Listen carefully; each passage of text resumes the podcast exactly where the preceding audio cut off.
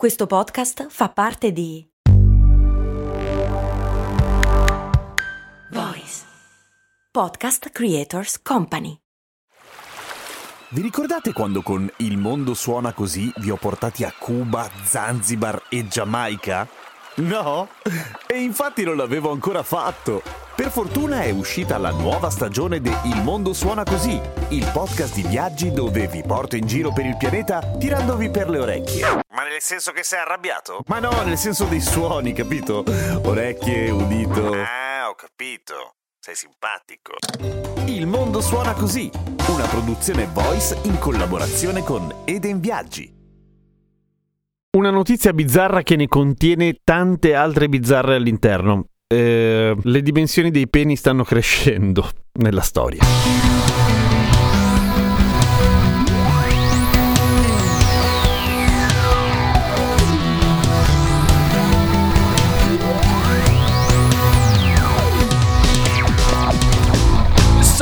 so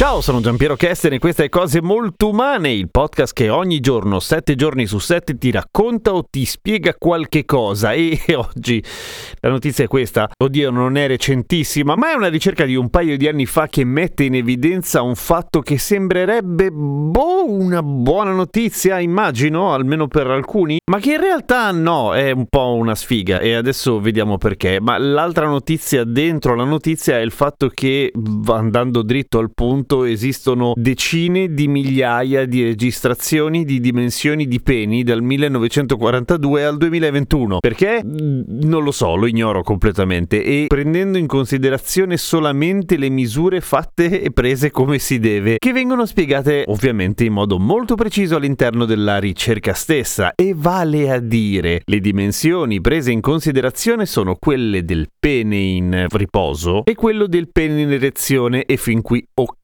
Ma la misura viene presa sulla parte dorsale, quindi eh, sulla parte in, al- in alto, se sei in piedi, a partire dalla giunzione pubopeniena, che è fondamentalmente dove il pisello si attacca al corpo, ecco, se, se fosse un Lego sarebbe attaccato lì, ecco, fino alla punta. E attenzione, ovviamente nella ricerca sono state prese in considerazione solo le misure fatte da un osservatore esterno, vale a dire, non vale che tu te lo misuri col righello e poi dici che ce l'hai lungo, perché si sa che noi uomini tendiamo ad esagerare e da un punto di vista così della goliardia questo non ha alcun peso, dal punto di vista scientifico invece inizia a diventare un casino e la crescita, perché arriviamo un po' ai dati, la crescita è passata in 30 anni dalla media di 12,3 cm a 15,2 cm, cioè è il pene cresciuto del 24%. È tanto, è proprio tanto. Cioè, se proviamo a proiettare questa cosa negli anni, tempo un secolo e noi uomini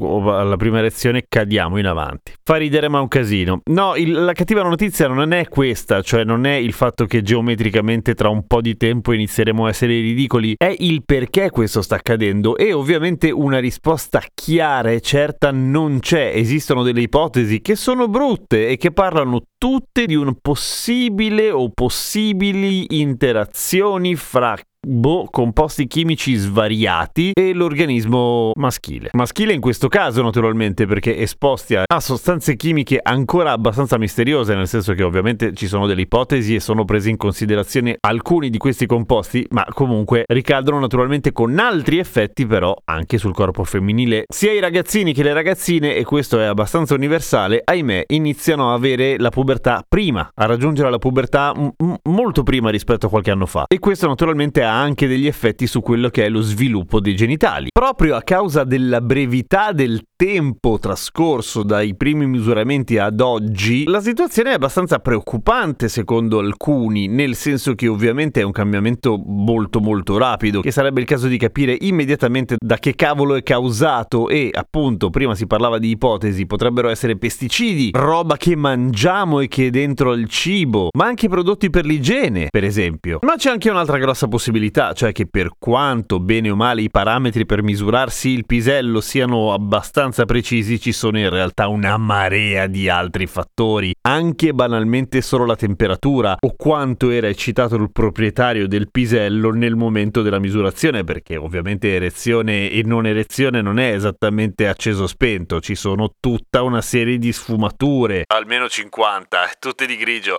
Un'altra cosa interessante però da notare è che a parte qualche caso storico particolarmente rilevante non esistono misurazioni del pene particolarmente attendibili del prima del 1942. Cioè, un esempio precedente che mi viene in mente è il pene di Rasputin, che oggi si trova nel museo di San Pietroburgo, ma non è che gliel'hanno tagliato così di cattiveria solo per conservarlo, gliel'hanno tagliato poco dopo l'assassinio ed è notoriamente gigantesco, ma è anche con ogni probabilità il pene di un toro, che comunque è già un passo avanti perché la prima versione del pene di Rasputin che era stata esposta era un cetriolo di mare.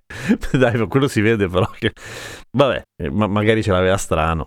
Entra anche tu a far parte della grossa community di cose molto umane e schiaccia segui sulla tua piattaforma di podcast preferita. Seguimi su Instagram e ci sentiamo domani con cose molto umane.